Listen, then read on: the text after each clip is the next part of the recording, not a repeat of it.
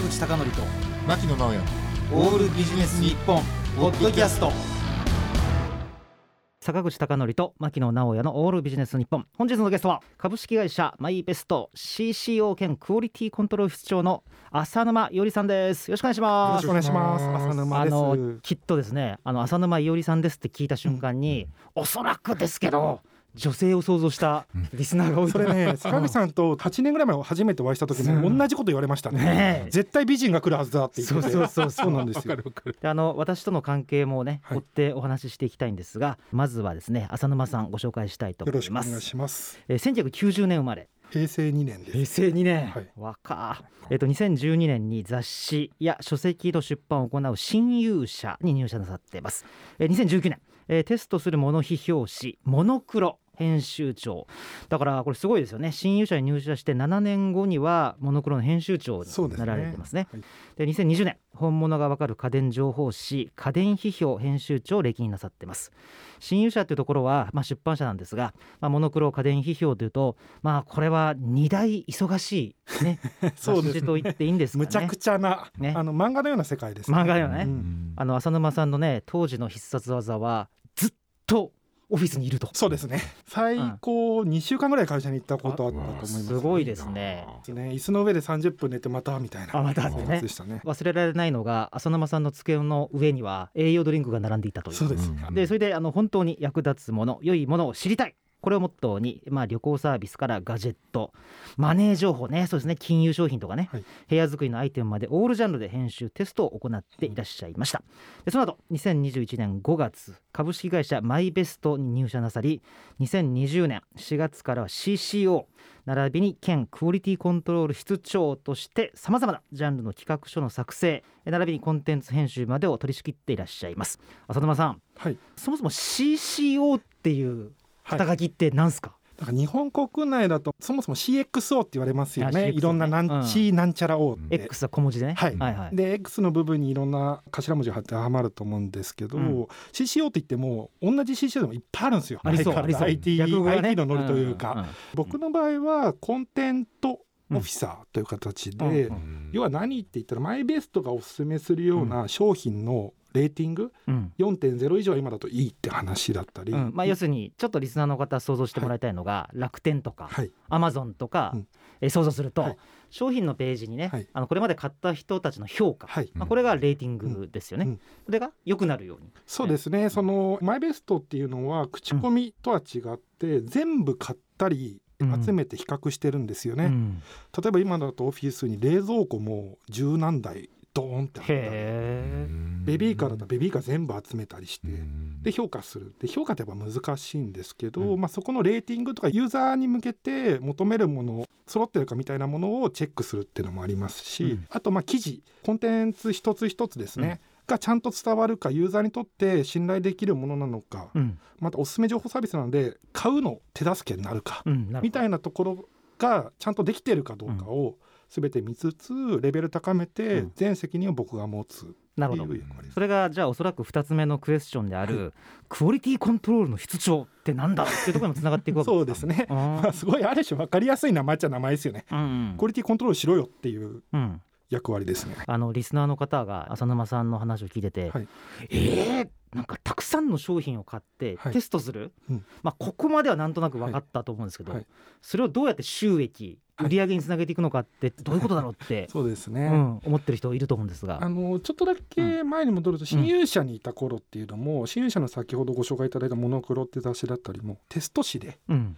広告なしでやっていたんですよね。はいはい。ただ紙の場合っていうのは要は薄利多売になっていくんですよね、売るしかないので。うんなんですけど、えっと、マイベストの場合はサービスなんですけどメディアとサービスってかなり違うなって実感してるんですけどウェブなんですよね。でウェブってアフィリエイトとかうん。手数料収入っていうものがあって、まあ、要するにそのサイトで紹介しているものを実際お客さん買ったら、はい。まあ、例えば某ねはい。EC サイトだとは4%いとかが入ってくる、そうですね、まあ、それを積み上げていくってことですね。はい。であれってなんか新しいなと思ったのがメーカーとつながってないんですよね。うん。対小売的な小売様ですかね。小売さん的な考え方で、えっと、そこから手数料を取ったところで忖度とか古い言葉で言うと、うん。一切起こらないっていうところ、うん。で実際マイベストの収益自体もほぼほぼそこからという形です。うん。そこからっていうのは商品を売ったアフィリエイトとはか手数料収入、はい。なるほど。去年がマイベスト5周年で5周年記念サイトっていうのを作って、で PV 数とか全部公開したんですけど1ヶ月あたりにマイベスト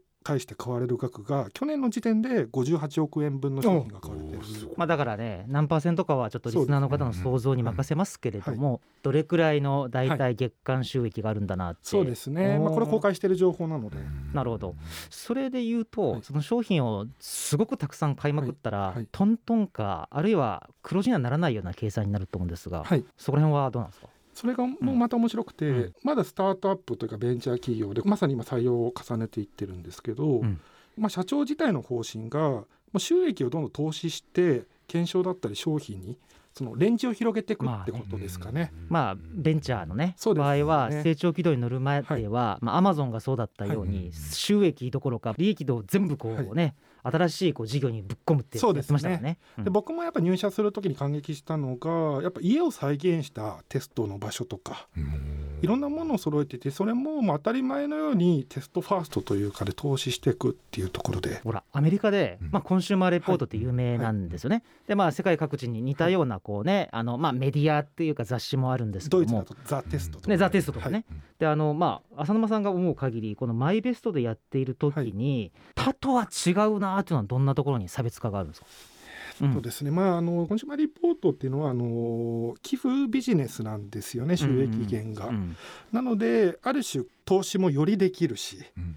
であとそのなんでしょうねどっちかっていうとそれはスタンスの違いなんですけれども、うん。第三者機関というか消費者庁的役割もしていて、うんうんコンシューマーリポートとかは、まあ、だからほら買っているものがすごいですもんね。そうですね。車も全部。車車。うんうん。ああ。で車ぶつけるとかね。そうです。自社のサーキットでうん。耐久テストやって、うんなんですけど、えっと、対してやっぱり僕自身のコンセプトなんですけど、まあ、前職の時も今もやっぱユーザーのためっていうところがあるんですよね。うん。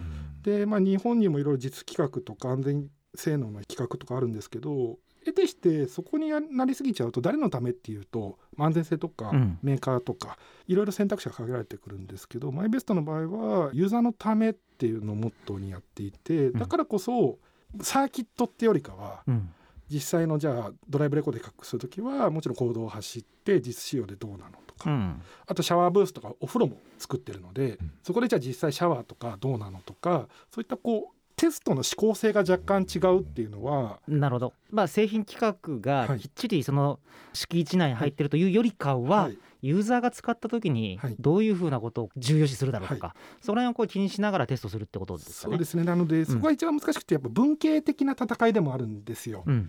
ユーザーのニーズを捉えてうん。でターゲットに向けて最高の商品というのを定義してでそれを因数分解して検証項目を作って、うんでウェイト付けも決めてっていう形で。あのね今浅沼さんが非常に面白い今話の展開で、うんユーザーっていう言葉が出てきたじゃないですか、はい。はいそうするとねうん。メーカー側からしたら、はい。たまったもんじゃねえなと、なんでそっちでクライテリア基準値作って評価してんだよはいっていうようななんかほらジレンマがあるじゃないですか、ありますね。めちゃくちゃすごいクレームとか来るんですか？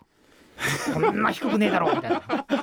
いやもちろんありますよ。ただ、えっと、前提としてやっぱりフェアであるべき。でそこは、えっと、ユーザーに対してユーザーを貶めるああるし持ち上げるっていうものがどこかの角度から入ってしまったら、うん。それはもう答えようがないことになってしまう。謝るしかなくなるんですけど僕たちはそのお金も提供されてるわけでもないしどのねメーカーが好きだとか、そういうケースも入れてない。サンプルをね、はい。提供されてるわけでもない。そうです。僕の前職からもいろいろメーカーさんとあんまり接しないようにしてるんですけど僕、うん。あんまり情が生まれるというか、うん。なんですけどお話聞くとやっぱりユーザーに向けて正しいことをしてるのであれば意外と飲んでくれる、うん。マイベストのページ自体はどのような、あの流入のルートなんですか、えっと、今ほぼほぼ検索流入が主ですね。じゃあすごいあの SEO としては成功してるんですね。みたいですね。じゃあいわゆる Google が、はい。まあ、形式云々よりもユーザーが求めている情報にすぐアクセスできる。これを上位ランクにしてるじゃないですか。はい、その後情報が様々来てるんでしょうか？それ、えーまさに面白いところで、胃が痛くなるぐらい転職して思ったのが、はい。文化が違うと思ったんですよね。はいはい。ユーザーが本屋さんで手に取ってくれる、うん。ネタ面白いじゃんって思うものと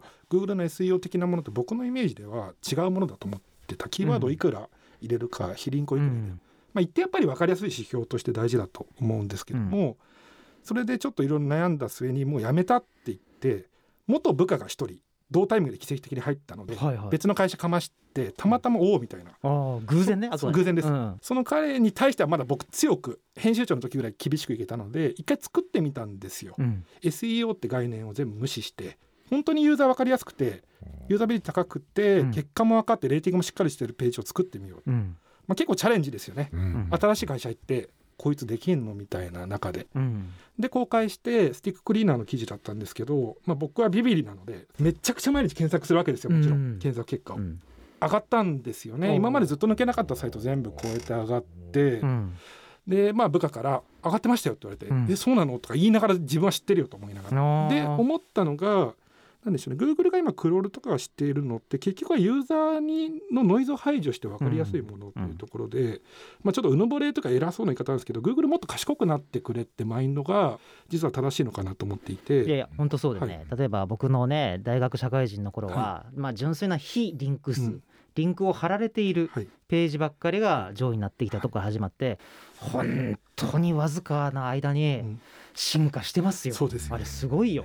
本当に。今アメリカだとそれは見たことかってこの中で思ってたんですけど商品レビューアップデートっていうものが来ていてそれは商品レビューするにあたってどういうスタンスでメリットとデメリットを提示してで何がいいかをきちんと紹介しているものを評価する。そのために何してるっていうと画像分析もそうだし言語分析もしてるんですよね。であと人力クロールもやってるみたいなので SEO に合わせるっていうよりかはユーザーのためを考そうそうえているそうそう。でもまあ Google もさすが頭がいい人たちが集まってるから、はい。そういう進化を遂げたんでしょうね。そうなんですよね。まあ、言ってみれば当たり前のことそうですね。で今流行りの EAT 対策ってう。ん、いう、EAT 対策はい誰が書いたか権威性はどうか信頼性はどうかっていうのも、普通に接している情報で当たり前だと思うんですよね。よく知らない人がすごいなんか信頼できない感じで喋ってくることと、まあ、出自も知ってて経験があってって見えてる人がエビデンス示しながら喋ってくることだったらやっぱそっちに人は傾くっていう。だからね最近記事を見ると必ず下側にちゃんと著者のねプロフィールとか丁寧に書いてますもんね、はい、本当にね。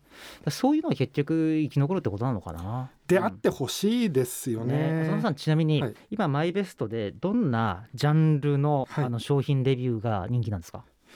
うーんとまあメディアとサービスってちょっと話近いと思うんはい。でずれると。根本的に違うなって思っていて、はい。マイベストってサービスなんですよね。何が違うかっていうとメディアって発信するんですよ。うんで発信するにあたってはメディアとして個性を作らなきゃいけないのでターゲットも決めるんですよ属性を。はいでその人に向けて発信するってメディアだと思っていて、同じコンテンツでもサービスっていうのは、まあ、特にマイベストは検索流入で求めてる人が来る。うんで答えを提示するっていうことは、ターゲット全部違っていいんですよね。うんマイベストがターゲットにしてるのって消費する選択する全ての人っていう定義なのでっていう中では結構バラバラではあるんですけどぶっちゃけたところ言うと動向と一緒で世の中のうん。季節性商材はもちろん冬になればハンドクリームはう。ん見られるしっていうところも、医薬品も含めてね、はい。あの浅沼さんね、はい。これすごいちょっと大きな話なんですけど、まあ、強制貯蓄っていうね、はい。あのこれ確か財務省が作った言葉だと思うんですが、まあ、コロナ禍になってお金をどんどん使わなくなって貯金している、はいうん。この傾向っていうのは、はい。ガンガン物を買うんじゃなくて、はい。見極めて買おうっていう傾向とつながるんですかこれは？僕は勝手に思ってるのは、さっき言ったその Google の仕組みうん。結局坂口さんがおっしゃったじゃあそういうのが評価されるふうになるんですかねっていうのと一緒で、うん。まあ、例えば音楽も今2030年前と比べると前奏がもうほぼゼロになってるって言ってるまあじゃないですか、ね。声から入ってさ簡単に。30秒ね聞かせないといけませんからね。インスタントに消費するとか、うんうん。でファッションとかもどっちかっていうとコンセプトとかスタイルじゃなくて安く、まあ、ずっと言われてますけどみたいなののすごい触れた時代だと今思っているんですよね。うん。でそういう意味ではさっき言った坂口さんの答えも、結局同じようなものがより多くなってきてでコマーシャルもいろんな人が一日で目に触れるうん。コマーシャルの数ってよく言われますけど増えてきて、うん。もう飽和状態というか、うん曲振りしてるっていう肌感。まあ、編集者として大事にしてる肌感的にはなので、まあぐるっとまた坂口さんにお答えすると、吟味するってことは今後なんだろう？増えてくるとは思いますね。それやっぱりほら売ってる人たちが宣伝するのとは全く違った第三者のはい、評価って求められてる肌感ありますか？そうですね。ただその第三者の評価っていうのが今のトレンドだとインフルエンサーそれもある種第三者なんですよね。まあ第三者ね。うん。まあ、その信頼度は置いておいても自分じゃなく企業でもなく、まあ、企業とつながってかかろうとみたいなところで自分で吟味するに対して情報量が多いので吟味する時間っていうものを省略する傾向あると思うので、やっうんぱり誰かしらのおすすめとか誰かしらの評価っていうのはより選択の基準になってくると思うんですけど、YouTuber 超僕見てて好うん。きで。うん。でコスメ今勉強し直してるんでコスメ系 YouTube すごい見てるんですけど、うん。じゃあ某タレントさんの YouTuber のメイク動画だと、まあ、もちろん当たり前の全部同じブランドなんですよタイアップしてるんで。それうん当たり前として許容されてる文化になってるんですけど、そこに飽きくるんじゃないのかなと思ってるので、やっぱりそのフラットにいろんなものの中からおすすめを選択できるそれは人なのかもしれないし、あるいは僕たちみたいなサービスなのかもしれないんですけど、まあ、もう求められてくるのかなと。えちょっと浅沼さんの話を整理すると、インフルエンサーとか YouTuber が、まあ、こうエッジに立てはてい。宣伝するのもみんな当たり前だし、もう一個は比較サイトみたいなところで、やっぱりプロがしっかりと見た側、この両方が必要されてるってことでいいそうですね選択の形が違うと思うので、ん。そこはどっちが生き残るっていうのはないのかなと思いますかね。あのアマゾンとかで、あの星の数だけ見て買う人っているでしょ、うんその消費者とやっぱり細部のテストまで見て買いたいっていう消費者は別物なんですか？別物だと僕は思いますかね。もちろんそれは選ぶものとか思考によっても変わると思うんですけど、うんうんうん。動機だったり属性っていうのは別だと僕は思いますね。よし牧野さん今新しいビジネス思いつきました、はい。比較サイト、うん。あるいは比較雑誌うん。自体を比較するサイト作りましょうか、うん面白いですね。怖っ。怖い。どれくらいね、まあ、費用かけてるとか、はい。でもねちょっと私不思議なのがね、はい。これちょっとね私の商売に関わるんではい。固有名詞言えないんですけどね、はい。